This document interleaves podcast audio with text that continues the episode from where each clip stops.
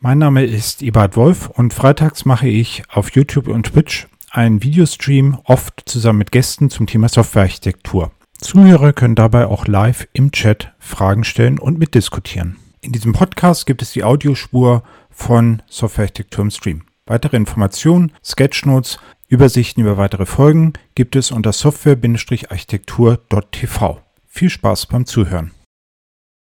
Genau, als letzten Gast begrüße ich ähm, Lars Röwekamp. Es soll um das Thema KI und äh, Ethik gehen. Äh, Lars, möchtest du dich kurz erstmal vorstellen? Sehr gern. Erstmal hallo Ebert und hallo natürlich an alle äh, draußen an dem Bildschirm. Mein Name ist Lars Röwekamp, Geschäftsführer und Gründer der Open Knowledge GmbH. Und äh, bei der Open Knowledge GmbH beschäftige ich mich mit vielen großen Systemen, Enterprise Computing und so weiter und in dem Zuge auch mit KI. Deshalb auch heute das Thema. Genau, wobei ähm, ich, muss, ich muss halt gestehen, ich, ich identifiziere dich eigentlich eher so mit Architektur. Du machst ja auch ganz viel bei Microservices und so. Ähm, warum hast du diesen Talk eingereicht? Also warum gerade das Thema KI und, äh, und Ethik? Was ist da so deine persönliche Motivation an der Stelle? Ja, äh, das ist tatsächlich eine ganz gute Frage. Also so wie dir geht es auch vielen anderen Eberhard. Ähm, viele unserer Kunden sind jetzt gerade so in der Überlegung, hey, können wir nicht irgendwie mit KI eine höhere Wertschöpfung schaffen? Also können wir unsere Systeme, ich sage jetzt mal Shopping-Systeme oder sonst irgendwas mit KI verbessern oder auch unsere Datenanalysen, also Big Data-Themen mit KI verbessern? Und in den Diskussionen merke ich immer wieder, dass man äh, mit dem Thema oder dass unsere Kunden mit dem Thema extrem blauäugig umgehen. Also gerade was Qualität der Daten angeht, die ausgewertet werden, mit äh, auch die Ziele, die erreicht werden sollen. Also man hat dann immer so ganz hanebüchene Vorstellung. Und dieses ganze Thema Ethik, äh, also wie weit darf ich gehen mit der KI, welche Daten darf ich verwenden, wie stark greife ich vielleicht manipulativ ein, also selbst im Shop-System, also wie stark manipuliere ich Leute, irgendwas zu kaufen wird äh, häufig komplett außen vor gelassen. Mhm. Und mich erinnert das ein bisschen an, äh, an ganz früher, als das Internet losging und man vergessen hat, über Security nachzudenken und ähm, sich da über im Laufe der Zeit so eine tickende Zeitbombe aufgebaut hat. Und ich glaube, wenn wir nicht mhm. jetzt schon relativ an den Anfängen über das Thema Ethik nachdenken, also Vermeidung von Diskriminierung zum Beispiel, in ähm, in großen Datenmengen und in der KI, dann werden wir in fünf Jahren Riesenprobleme bekommen. Und deshalb halt jetzt schon der Versuch der Positionierung oder sagen wir lieber äh, der, der Sensibilisierung für das Thema. Ich muss aber auch fairerweise sagen, es ist jetzt nicht so, dass ich beratend äh, weltweit unterwegs bin zu dem Thema, sondern das äh, liegt mir wirklich am Herzen, dass sich äh, die Leute da einfach ein bisschen mehr mit beschäftigen. Ne? Genau, und das fand ich halt auch irgendwie super sympathisch und das war auch der Grund, weswegen ich mich äh, freue, dass du halt hier bist und äh, gesagt mhm. hast, dass du dazu noch etwas sagen willst, weil ich glaube eben auch, dass wir als äh, Softwareentwickler, Softwareentwicklerinnen und überhaupt irgendwie als, als Profis uns über die Folgen unseres Tuns sozusagen klar werden müssen. Ähm, und ja, also um sozusagen mit den Basics anzufangen, was ist denn überhaupt künstliche Intelligenz? Also wie definiert man den Begriff und was gehört dazu? Ähm, ja, also auch das ist so eine kleine, kleine Herausforderung oder ein kleines Problem.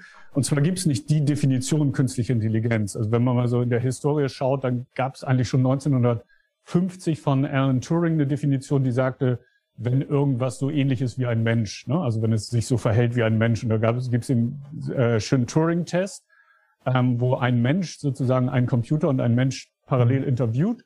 Und wenn er nicht entscheiden kann, welcher von beiden war ein Mensch und welcher war der Computer, dann hat dieses System den Turing-Test bestanden. Ist ein bisschen kritisch, weil man nicht weiß, ist das Ding dann wirklich intelligent oder ist es nur in der Lage, äh, den, das menschliche Verhalten gut zu simulieren. Ein bisschen später ähm, gab es den Herrn Minsky, also zehn Jahre später in etwa, der hat zum ersten Mal den Begriff Intelligenz reingebracht und gesagt, wenn ein, äh, ein Ding, ein Computer, ein Roboter, was auch immer, irgendwas macht, was von Menschenintelligenz erfordern würde, also Schachcomputer oder der äh, AlphaGo als Beispiel, dann ist es künstliche Intelligenz. Und wenn man äh, heute schaut, also von Kaplan, äh, Kaplan, Entschuldigung, zum Beispiel, ist ein Professor aus München, der sagt so sinngemäß, ähm, wenn, äh, wenn es Datenmengen gibt von, äh, und daraus gelernt wird, um ein spezifisches Ziel zu erreichen und sich das System im Laufe der Zeit adaptiert, also verbessert sozusagen, dann haben wir es mit künstlicher Intelligenz zu tun. Und hier spielen dann in der Definition große Datenmengen eine Rolle.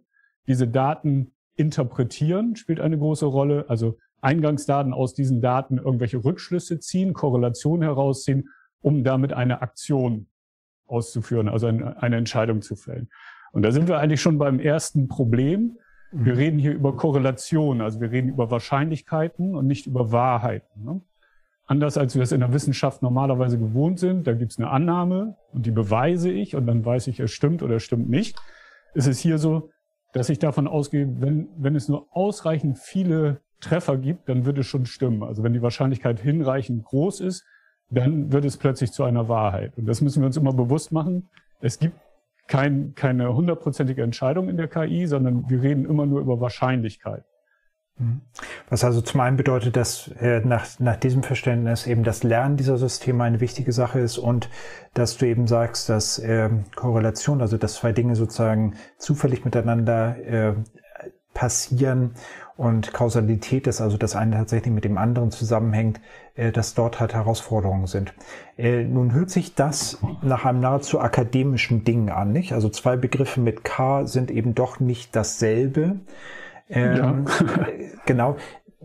Wieso ist das ein Problem, was zu ethischen Problemen führt? Also kannst du das konkret illustrieren? Gibt es da Sachen, die tatsächlich dazu führen, dass da ernsthafte Schwierigkeiten, anfassbare Probleme entstehen? Genau, also ich habe gerade ja schon gesagt, Korrelation und Kausalität. Also die Grundidee ist natürlich, über diese Korrelation eine Entscheidungsgrundlage zu bekommen. Ne? Also ich stelle irgendwas fest, mit hoher Wahrscheinlichkeit passiert irgendwas und dann habe ich eine Entscheidungsgrundlage. Und das erste Problem ist schon, äh, was kann ich überhaupt messen? Also ich muss irgendwas operationalisierbar machen. Ne? Also ich muss irgendwas zählen können, messen können, um auf der Basis zu entscheiden. Und ähm, ja, einfach um mal ich habe ein paar Beispiele mitgebracht. Ein ganz einfaches Beispiel, so ein Lieferservice, der über, also Pizzaservice mhm. oder so, der über KI ähm, optimiert wird. Das hört sich ja erstmal nicht schlecht an. Also ich als Kunde kriege meine Pizza warm und schneller. Äh, nun ist es aber in der Regel so, dass die Dinger so optimiert sind, dass äh, die, die, dass überhaupt keine Gesprächszeit äh, eingeplant ist für den, der die Pizza liefert, mit dem mhm. Endkunden. Also das wird sozusagen per se schon mal ausgeschlossen. Der Pizzaboter kann auch nicht irgendeine Tour fahren, ähm, sondern muss die optimale Tour fahren. Das heißt, wenn er mit seinem Rad lieber am äh, Fluss lang fahren würde, anstatt an der Hauptverkehrsstraße, dann sieht das die KI auch nicht vor und er wird auch natürlich kontrolliert in dem Moment. Er wird, ähm, ähm, äh, er wird daran bewertet, also eventuell sein, Ge sein Gehalt ist damit gekoppelt. Das ist ein Beispiel, wo man sagt, ja, okay, hm. dann soll er halt woanders arbeiten. Ne? Also der, der Schaden ist überschaubar groß in dem Moment, der angerichtet wird, ist aber trotzdem irgendwie nicht so richtig fair gefühlt. Es ist für einen fair, nämlich für den, der die Pizza bestellt, der freut sich, aber für den anderen nicht mehr. Ne? Der Koch übrigens, also der oder Pizzabäcker, kriegt null Feedback, weil er keinen Kontakt mehr hat zu dem ähm, zu seinen Kunden, anders als im Restaurant. Ne? Auch da ist es vielleicht nicht so, wie man sich das vorstellen würde. Mhm. Ein zweites Beispiel, was schon ein bisschen, ähm, ja, ein bisschen äh, extremer ist, ist das sogenannte Robber Recruiting. Also wenn ich ähm, mich bewerbe bei, irgend, also bei irgendeiner großen Firma, dann ist es häufig der Fall, dass die Vor Firmen vorselektieren. Weil in dem Moment, wo ich eingeladen werde und ein Mensch mit mir spricht, ist das teuer. Ne? Also das ist eine teure Zeit sozusagen. Das heißt, man versucht das zu minimieren und nur Kandidaten wirklich zu diesen Gesprächen einzuladen, die äh, sehr wahrscheinlich mhm. auch im Unternehmen bleiben würden. Also diese Robber Recruiting. Und was macht man da? Man nimmt einfach die Daten aus der Vergangenheit. Wer ist erfolgreich eingestellt worden und auch bei mir geblieben und hat vielleicht einen tollen Karrierepfad durchlaufen und vergleicht die mit den Aspiranten. Also da setzt man sozusagen auf Basis der historischen Daten eine KI auf und dann meldet sich einer, äh, bewirbt sich und man hat dann äh, in der Regel so einen Super Vector Maschinen, also eine Trendlinie. Und wenn ich über der Trendlinie bin, bin ich ein guter Kandidat, werde eingeladen. Unter der Trendlinie bin ich ein schlechter Kandidat. Ähm, das machen sehr, sehr viele Firmen. Und ich bringe mal als Beispiel Amazon. Also ich nenne jetzt bewusst die Firma, weil das auch ein bekanntes Beispiel ist.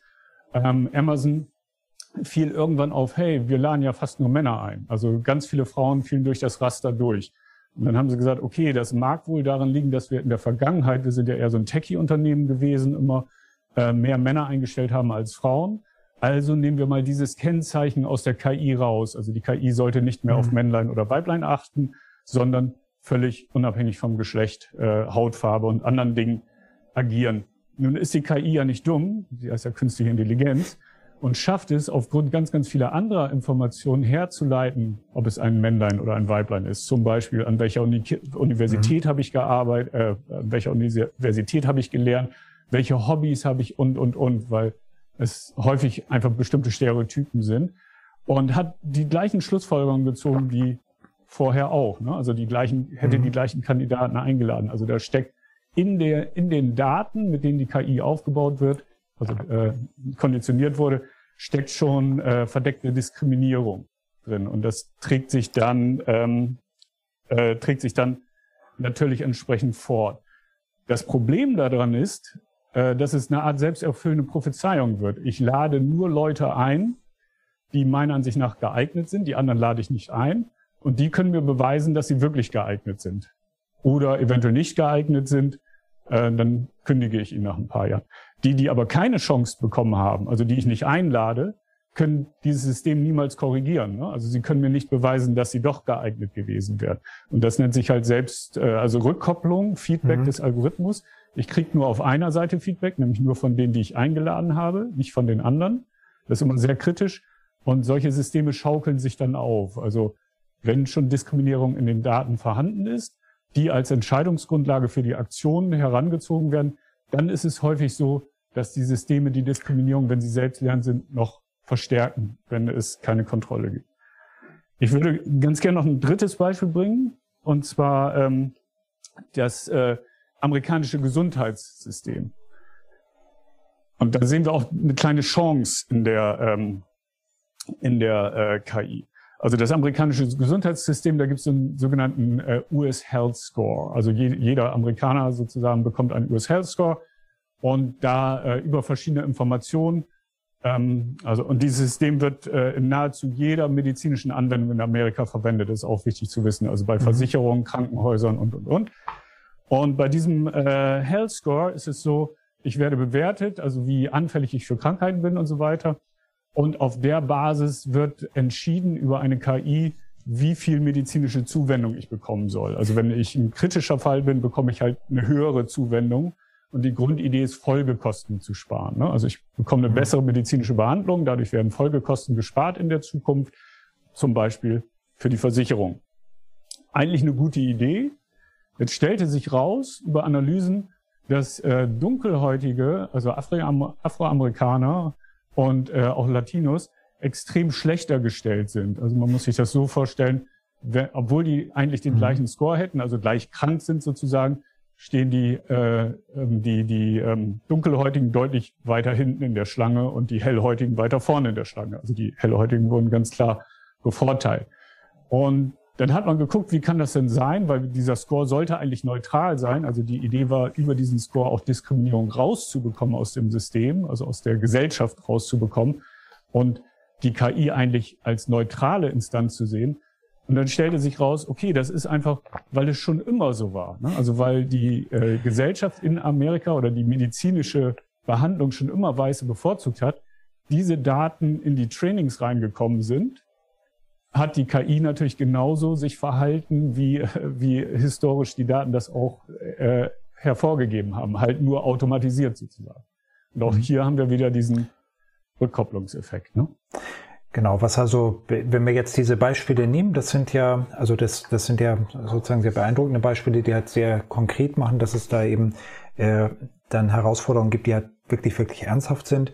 Übrigens, ähm, ich komme nicht umhin, da noch was kurz einzuflechten. Wir werden tatsächlich aller Wahrscheinlichkeit nach nächste Woche Freitag äh, hier auch über das Thema Diversity reden, ähm, was damit ja irgendwie auch offensichtlich zusammenhängt. Ja. Ähm, die Frage wäre, wenn wir jetzt bei dem Beispiel bleiben mit diesem Recruiting, du hast es ja eigentlich selber gesagt, ähm, da ist also jetzt eine Firma, die baut halt dieses System ein. Das ist halt ein erster Filter. Das ist also sozusagen so ein Massenfilter. Und äh, dann geht es erst weiter. Was soll ich denn jetzt, also was ist die konstruktive Lösung? Baue ich jetzt dieses System gar nicht? Sollte ich das manuell durcharbeiten? Äh, muss ich, wenn ich das manuell durcharbeite, vielleicht irgendwelche Regeln erfinden? Oder, das ist ja irgendwie das, was in dem Beispiel ja auch so schön ist ähm, oder beeindruckend ist, selbst wenn ich jetzt irgendwie sage, naja, ich will halt eben absichtlich nicht diskriminieren nach äh, Geschlecht oder Hautfarbe oder so und ich nehme das raus, führt es eben dann doch dazu, dass indirekt weiter diskriminiert wird? Also wo ist der Ausweg? Also die, der erste Ansatz hat ja offensichtlich nicht gewirkt, also diese Merkmale rauszunehmen. Wie löse ich denn jetzt das Problem? Ja, ähm, auch eine sehr gute Frage, Ebert, ähm, weil erstmal muss ich fragen, wer, wer kann und möchte das Problem lösen? Ne? Also ich nehme mal ganz kurz ein anderes Beispiel irgendein Empfehlungssystem für Produkte im mhm. Internet, ne? also die klassischen Webshops. Ähm, denen ist ehrlich gesagt völlig egal, nach welchen Regeln da die Empfehlung zustande kommt oder ob da jemand diskriminiert wird, behaupte ich mal. Ne? Also viele Webshops werden sagen nein, aber am Ende zählt, dass ich mehr Dinge verkaufe. Also denen ist auch die Plausibilität völlig egal. Ne? Also wie, wie ist es zu der Entscheidung gekommen, dass neben einem blau karierten Hemd eine grüne Hose empfohlen wird? solange irgend, äh, irgendjemand das kauft, ist das okay. Es gibt ein schönes mhm. Beispiel vom amerikanischen äh, Großhändler, der hat irgendwann mal über Korrelation rausgefunden, dass Windeln und Bier sich extrem gut verkauft ne? und hat das also gleichzeitig gut verkauft.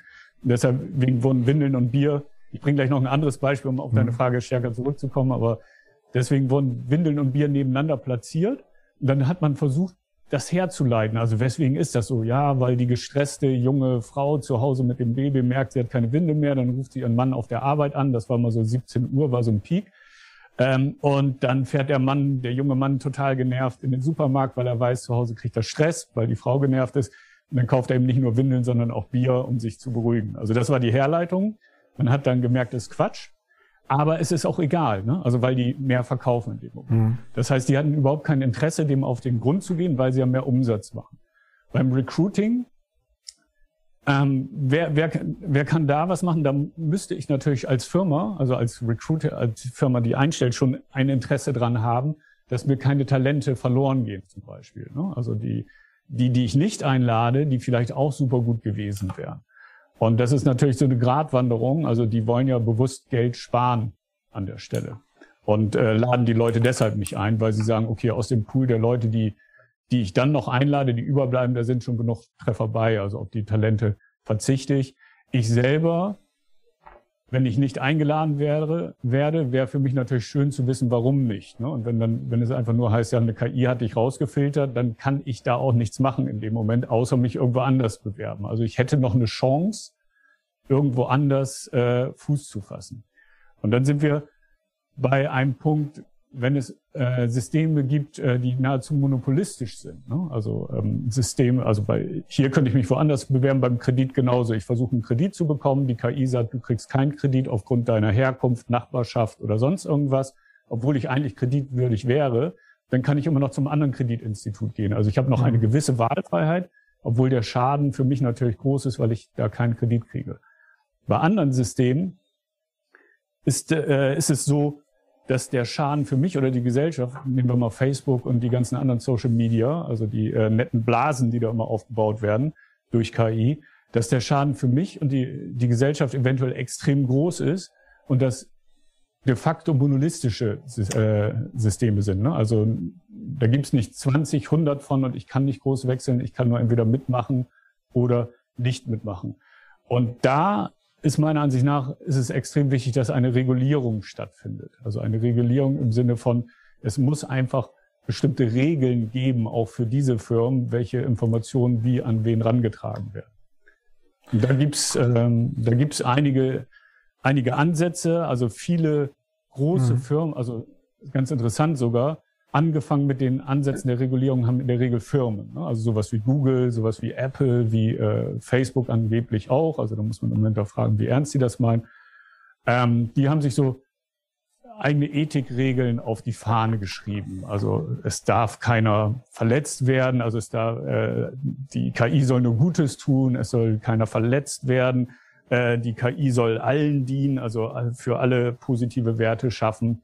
Ähm, soll Gleichheit in den Vordergrund stellen und so weiter. Und nach den Firmen kamen irgendwann Allianzen zwischen Firmen und Staaten oder äh, die EU ist auch gerade dabei, eine Regulierung zu schaffen oder im äh, Bundestag gibt es auch eine sogenannte Enquete-Kommission für ähm, AI, also für künstliche Intelligenz.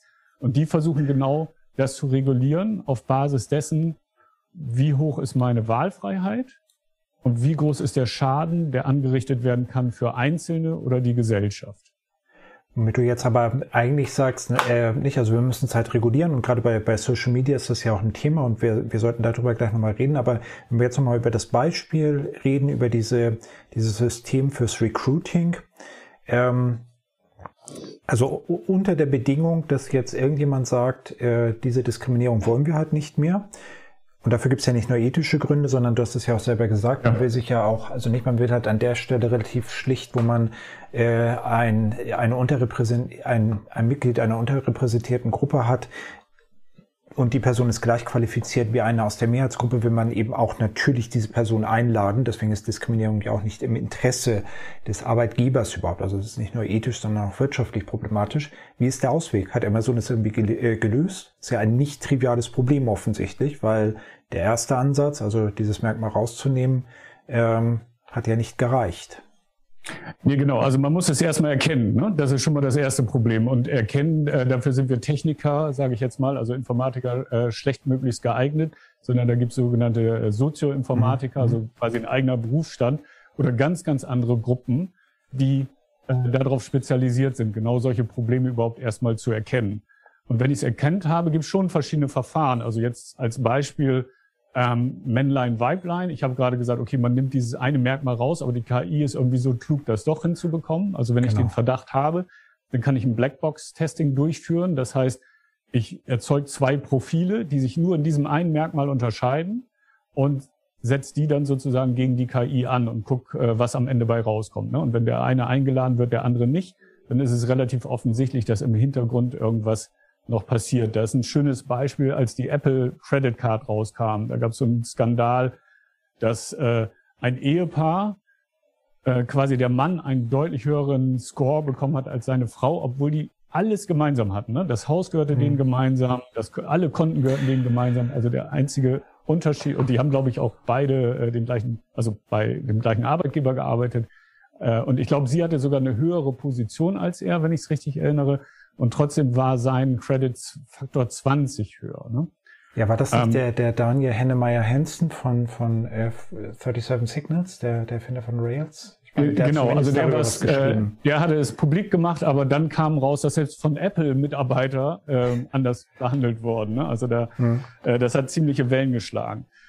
Ähm, aber die, also die, die Idee ist erstmal, dass überhaupt eine Nachvollziehbarkeit da ist. Das ist diese Enquete-Kommission, von der ich gesprochen habe. Also die hat vorgeschlagen, je nachdem, wie wichtig es ist, also wie, wie viel Wahlmöglichkeiten ich habe und wie groß der Schaden für Person und Gesellschaft äh, ist, der angerichtet werden kann, sollten unterschiedliche Offenlegungsgrade äh, sozusagen vorherrschen müssen. Also bei dem einen muss also bei, wenn's, wenn, bei sowas wie ein äh, Vorschlagswesen für Produkte im Internet, das ist ja völlig egal. Ne? Also da sagen die, das ist mhm. Klasse Null, da kann jeder für sich selber entscheiden, das ist nicht so wichtig. Wenn es um sowas wie Jobs geht, dann möchte ich schon gern wissen, welche meiner Daten sind verwendet worden und ähm, auf welcher Basis ist die Entscheidung gefällt worden. Also da geht es eher um Offenlegung von, ähm, von Eingangsdaten und äh, Modellen oder Algorithmen. Und das geht, geht halt viel, viel weiter bis hin zu, äh, wie exakt ist die Entscheidung gefällt worden. Ne? Also das eine ist mehr so, dass dokumentiert wird, was wird im Hintergrund eigentlich benutzt, also ein Expertensystem oder neuronale Netze und sowas. Und bei der letzten Stufe, also der härtesten Stufe, die noch KI erlauben würde nach der äh, Etikettkommission, da ist es so, dass man wirklich das schon fast selber zu Hause nachbauen könnte oder simulieren könnte, weil die Entscheidungsstränge so offengelegt sein müssen. Und das schließt unter anderem bei solchen Systemen auch sowas wie neuronale Netze aus, weil bei neuronalen Netzen halt nur kleinste Eingangsparameter verändert werden müssen und eventuell was ganz anderes rauskommt durch die äh, äh, einfach Aneinanderreihung von gewichteten Funktionen. Ne? Also es ist für mich nicht mehr nachvollziehbar, es ist jetzt wegen meiner Nase oder meiner Ohren oder meiner Haare passiert, sondern einfach die Summe von allem ergibt dann irgendwas am Ende. Genau, bedeutet das jetzt, also es hörte sich jetzt an bei dem Recruiting, dass halt eine Möglichkeit wäre, wenn man sozusagen rausgefunden hat, vielleicht auch dann äh, sozusagen anders, äh, also einen Datensatz vorzulegen, der halt äh, sozusagen das dafür sorgt, dass das äh, entlernt wird. Also dass man halt sagt, nicht, ähm, man hat eben Datensätze, die ähm, du hattest es ja gesagt, dass man das als Test machen kann, dass man also sagt, wenn sich äh, nur die Herkunft ändert, die Universität ändert oder so, ansonsten ist irgendwie alles gleich, dann sollte halt auf der einen Seite immer ein Positiv- oder immer ein Negativergebnis sein. Es sollte eben unabhängig sein von bestimmten Merkmalen. Das könnte man ja durch die Trainingsdaten versuchen zu erzeugen, dass man halt sagt, hier sind halt identische Trainingsdaten. Dieses Merkmal sollte keine Rolle spielen. Sorgt bitte dafür, dass dann auch das richtige Ergebnis rauskommt. Ist das ein Ansatz dafür, damit umzugehen? Genau, also das wäre wär dieses Blackbox-Testing, von dem ich mhm. da gerade genau. gesprochen habe. Äh, setzt natürlich immer voraus, dass ein gewisses Interesse beidseitig da ist. Ne? Also mhm. dass auch der, der Leute einstellen möchte, dieses Interesse hat. Und äh, ich glaube nicht, dass es immer da ist, weil sie halt einfach Geld sparen wollen sozusagen. Ähm, und es setzt voraus, dass überhaupt die Tendenz erkannt wird. Ne? Also das ist ganz wichtig und das ist eben was, was glaube ich nicht wir Informatiker unbedingt rausfinden können, sondern da muss man vielleicht sogar wieder andere Systeme draufsetzen, die genau diese äh, Korrelation dann aus den Daten nochmal rausziehen oder aus den Ergebnissen, aus den Entscheidungen der Daten. Ne? Genau. Gut, ähm, ich wollte sowieso nochmal auf dieses Thema mit äh, Social Media tiefer eingehen. Ähm, hier ist noch eine Frage, ich weiß nicht, ob du dazu eine Meinung hast. Ähm, Katie McDurb auf äh, Twitch hat gefragt, hast du eine Meinung zum Thema Diskriminierung in Social Media und Shadowbans? Also die äh, Sache, dass man jemanden äh, blockiert oder teilweise blockiert, äh, ohne dass das für den Benutzer selber tatsächlich sichtbar ist? Ähm, also ist das, äh, für mich persönlich wäre das ehrlich gesagt kein großes Problem. Ähm, was im Hintergrund ja entsteht, ist, dass ich nur bestimmte Informationen dann auch sehe. Ne? Also, und das ist diese Blasenbildung, von der ich mhm. gerade gesprochen habe. Das sehe ich als größeres Problem. Also, dass ich mich durch dass ich durch künstliche Intelligenz, und da zählen diese Shadow Bands natürlich letztendlich mit rein, ein, ein Bild der Realität vorgegaukelt bekomme, was nicht der wirklichen Realität entspricht und auch nicht der breiten Masse entspricht. Also ich bewege mich sozusagen in meiner Blase und denke, wow, also wir sehen das, haben das ja in Amerika sehr schön gesehen, aber man braucht gar nicht nach Amerika gehen, das ist in Deutschland genauso. Ähm, und ich denke, wow, alle denken genauso wie ich. Das muss ja stimmen. Und dann gibt es so zwei Querdenker, die irgendwas anderes denken. Das ist die Blase, die ich sehe. Und die zwei Querdenker sehen natürlich genau die andere Blase. Also die sehen sozusagen mhm. Äh, Hunderttausende, die genauso denken wie sie und sehen mich als ein oder zwei Querdenker an. Und das sehe ich schon als, als Riesenproblem an. Ne? Also dass man, äh, dass man das Gefühl hat, man bekommt neutrale Information oder objektive Information die aber stark subjektiv geprägt sind und auch stark manipuliert, also mhm. manipulativ äh, zusammengeballt worden dann. Ähm, wobei, also was du, was du damit ja diskutierst, ist genau diese, diese Blasenbildung. Also ich bekomme eben mhm. auch lustigerweise, wenn ich mir zum Beispiel meinen Google News Stream angucke, natürlich irgendwie Sachen, die halt auf mich spezialisiert sind und bekomme darüber halt äh, bestimmte Informationen. Ähm, ich muss ja gestehen, ich finde das eigentlich sehr angenehm ähm, ist nicht das wirkliche, Pro also, und das ist ja auch fein, ähm, ist nicht das wirkliche Problem, dass, also ist wirklich das Problem die Blase oder ist das Problem, dass man sagt, also auch wenn ein Faschist um die Ecke kommt und hat irgendwelchen Kram erzählt, der halt gerade nicht mehr strafbar ist, ist das halt gleichberechtigt mit jemandem, der jetzt sagt, wir sollten uns vielleicht mal dafür einsetzen, das Klima zu schützen. Und dass man dann eben äh, in eine Blase kommt, also die, die Blase, die halt sagt, wir müssen das Klima schützen, da entfällt mir jetzt, warum das, also die, ich, ich habe gerade eine, eine Schlagzeile gesehen gestern oder so, da war halt die Aussage, dass eben Social Media eigentlich eine Gefahr für die Demokratie tatsächlich ist. Und das muss wohl irgendeine ja. EU-Kommissarin gesagt haben.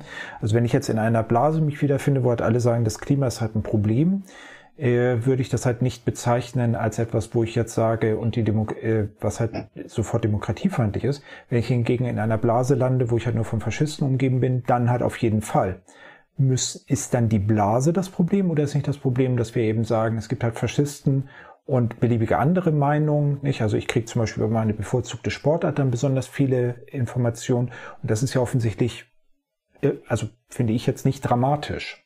Mhm. Ähm, ja, da, da, bin ich tatsächlich äh, 100% bei dir.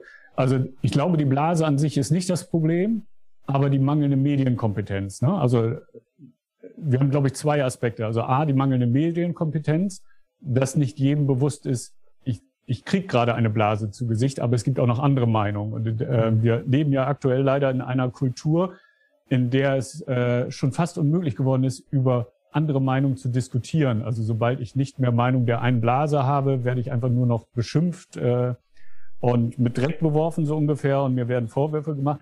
Also dieser offene Austausch findet kaum noch statt. Das ist der erste Punkt. Also ich glaube, mir muss klar sein, ich habe bewusst diese Blase gewählt, also jetzt in deinem Fall die positive Blase, Klimawandel als Beispiel. Äh, also positiv im Sinne von, das wird schon stimmen. Mhm. Die habe ich bewusst gewählt, weil mich die Informationen interessieren und ich gar nicht ein Grundrauschen mhm. von Milliarden anderen Informationen haben möchte, sondern genau das auch sehen möchte. Das ist ja ähnlich wie Vorschlagswesen in Shops. Also ich freue mich, dass mir nicht Trilliarden Produkte angeboten werden, sondern die fünf, die mit hoher Wahrscheinlichkeit passen. Das, mir muss nur klar sein, es gibt auch andere Meinungen und das ist auch okay, solange sie eine gewisse Grenze nicht überschreiten.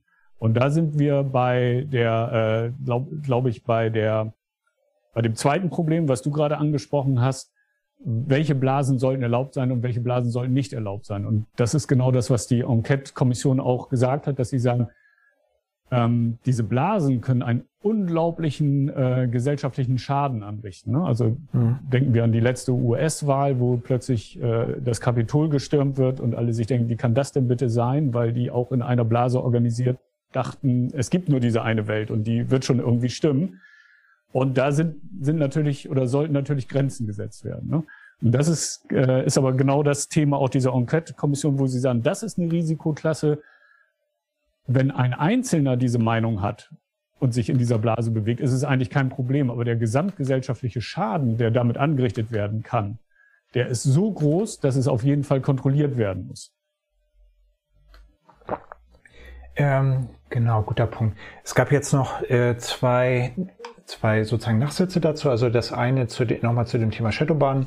Das lief auf Facebook im Zusammenhang mit der US-Wahl. Da wurden Verteiler von Fake News in den Feeds einfach nicht mehr oder weniger angezeigt. Also das ist, glaube ich, die Erklärung. Und mhm. der andere Kommentar ist noch, das Problem ist, dass der Faschist nur noch anderen, Faschi anderen Faschisten angezeigt wird. Die nicken sich gegenseitig zu und fühlen sich in ihrer Meinung bestärkt, was du, glaube ich, auch diskutiert genau. hast. Es gibt also, keine Diskussion mehr. Wobei ich eben da auch mich frage, also wie soll ich sagen, ich bin halt nicht sicher, ob man mit Faschisten diskutieren wollen würde. Ähm, das ist dann sozusagen das, das nächste Thema. Genau, da sind wir aber eher bei natürlicher Intelligenz und nicht bei künstlicher Intelligenz. Das ist nochmal ein ganz anderes Thema an der Stelle. Genau, und wie man dieses Problem dann sozusagen wieder an der Stelle sozusagen unter Kontrolle bringt und, und auflösen kann. Nicht? Das ist da Aber da vielleicht nochmal ganz kurz eingehakt, weil ich jetzt so oft das Wort Kontrolle erwähnt habe. Ne? Also ähm, es soll sich nicht so anhören, als wenn jeder, jeder Feed oder jeder Tweet da äh, bis ins kleinste Detail kontrolliert wird, sondern die Algorithmen, die im Hintergrund dafür sorgen, wer was zu sehen bekommt und welche Blasen aufgebaut werden, die müssten kontrolliert werden. Das ist die Grundidee. Ne? Also die müssen offengelegt werden, wie sie funktionieren. Es muss klar sein, welche Daten reingehen, auf welcher Basis Entscheidungen gefällt werden, wer was sieht damit man da halt ähm, genau solchen Strömungen entgegensteuern kann. Mhm. Ja, wobei, also eine Kontrolle findet ja in gewisser Weise statt. Also es ist halt in Deutschland strafbar, den Holocaust zu leugnen. Es ist halt genauso strafbar, Volksverhetzung zu begehen. Und das bedeutet ja, dass halt in bestimmten äh, Bereichen halt auch durchaus eine Kontrolle dann, dann stattfinden könnte ja, ja. sollte, oder? Das, das auf jeden Fall, genau. Genau, gut. Ähm, also wir haben das ja interessanterweise auch bei den US-Wahlen gesehen, dass äh, in dem Moment, wo, wo Trump keine Chance mehr hatte zu gewinnen, plötzlich alle Social-Media-Kanäle gesagt haben, wir machen jetzt mal den Kanal dicht und bannen ihn. Das hätten sie auch vier Jahre vorher machen können. Ne? Also den Müll, den er da produziert hat, der war ja vier Jahre gleich schlimm, behaupte ich mal. Und der wurde nicht erst schlimm, als er nicht mehr Präsident werden konnte. Und trotzdem haben sie so lange aus eigenem Interesse, also meine Mutmaßung, aus eigenem Interesse gewartet, die Kanäle dicht zu machen bis sie selber keinen Schaden mehr davon tragen konnten. Ja, wobei, also wobei meine, also das, was ich auch als Erklärung gehört habe, ist eben auch die, die Aussage, dass eben, äh, wie soll ich sagen, also der, der Präsident der Vereinigten Staaten ist eben der Präsident der Vereinigten Staaten genau. und er ist, hat dann möglicherweise das Recht, weil er eben Präsident der Vereinigten Staaten ist, er seine Meinung, äh, die man anderen nicht zugesteht, dann tatsächlich auch zu veröffentlichen. Also das ist halt, ist ja irgendwie diese Abwägung, nicht? Zwischen tatsächlich Meinungsfreiheit und Dinge halt irgendwie nach draußen tragen und eben auf der anderen Seite äh, bestimmte Dinge nach deutschen Gesetzen, eben zum Beispiel sowas wie Holocaustleugnung, dann zu illegalisieren. wir sind ein bisschen, eigentlich sind wir sogar schon fast übers Ende hinaus. Ähm, danke erstmal für das Gespräch soweit. Gibt es noch irgendetwas, genau. was du loswerden wirst? Irgendwas, was ich vergessen habe zu fragen oder irgendwas, wo, worauf du hinweisen möchtest? Dein Talk hattest du ja schon zu dem Thema gehalten, aber gibt es noch? Genau, auf den Talk kann ich nicht mehr hinweisen. Ich habe noch zwei Talks, aber die sind thematisch. Äh, worüber denn? Ähm, einmal über alternative Architekturen zu Microservices und äh, einmal zum Thema Cloud. Wie viel Cloud darf es denn sein, so ungefähr? Das hört sich auch super spannend an. Nee, Gibt es sonst noch Sachen, die du loswerden möchtest zu, zu dem Thema KI und, und Ethik an der Stelle? Ja, also mit der, mit der KI, also mir ist ganz, ganz wichtig, das habe ich aber auch schon heute mehrfach gesagt, äh, es wird immer sehr auf diesen Algorithmen rumgeritten. Ne? Also nutze ich jetzt Expertensysteme, also Entscheidungsbäume sozusagen, etwas plakativ gesprochen, oder Supervektormaschinen oder neuronale Netze und Riesenhype. Das Problem sind aber, und ähm, dann wurde auch schon vorgeschlagen, da müsste es einen TÜV sozusagen für diese Algorithmen geben, um sicherzustellen, also für die Modelle, um sicherzustellen, dass sie keinen Blödsinn machen. Das eigentliche Problem sind aber immer die Daten. Also die Daten, äh, die Wahrheit liegt in den Daten sozusagen. Ne? Also sind die Daten vollständig oder fehlen da welche? Ähm, Thema Diskriminierung, also Gesichtserkennung zum Beispiel funktioniert bei Dunkelhäutigen und Asiaten extrem schlecht, weil das ursprünglich nur mit äh, Hellhäutigen trainiert wurde, weil das die lukrativeren Geschäftsmodelle waren. Ne? Und äh, das heißt, die Daten sind dann nicht vollständig an der Stelle. Sind die Daten schon diskriminierend? Also man ganz, ganz wichtig, die Leute, die sich mit dem Thema beschäftigen, immer erstmal eine Datenanalyse betreiben. Weil da, da habe ich den größten oder da habe ich den Hebel letztendlich an der Stelle. Und wir haben ja auch schon drüber gesprochen, KI ist letztendlich ein Spiegel der Gesellschaft und äh, KI formt die Gesellschaft. Das heißt, wenn ich tausendmal äh, auf Google-Suche irgendwas anklicke, dann trainiere ich die KI von Google. Und dann muss ich mich nicht wundern, wenn irgendwelche Ergebnisse am Ende, also irgendwelche Treffer high gerankt werden, das ist das, was die Gesellschaft widerspiegelt. Und formt die Gesellschaft, haben wir gerade drüber gesprochen, diese Blasenbildung. Ne? Genau, und vielleicht diese, diese selbstverstärkenden Prozesse, über die du auch gesprochen hast. Nicht? Genau, also, dass man genau, eben sagt, genau. also, dass ich halt vielleicht so eine Latenz, latenten Drall in eine bestimmte Richtung habe und dann eben sich das selbst verstärkt, weil ich eben andauernd Nachrichten sehe, die mich da drin irgendwie noch stärker verstärken und so weiter. Genau. Gut. Genau. Vielen Dank, äh, vielen Dank, dafür, ja, ich danke dir, dass du, dass du da warst und äh, wir so intensiv über das Thema diskutieren konnten.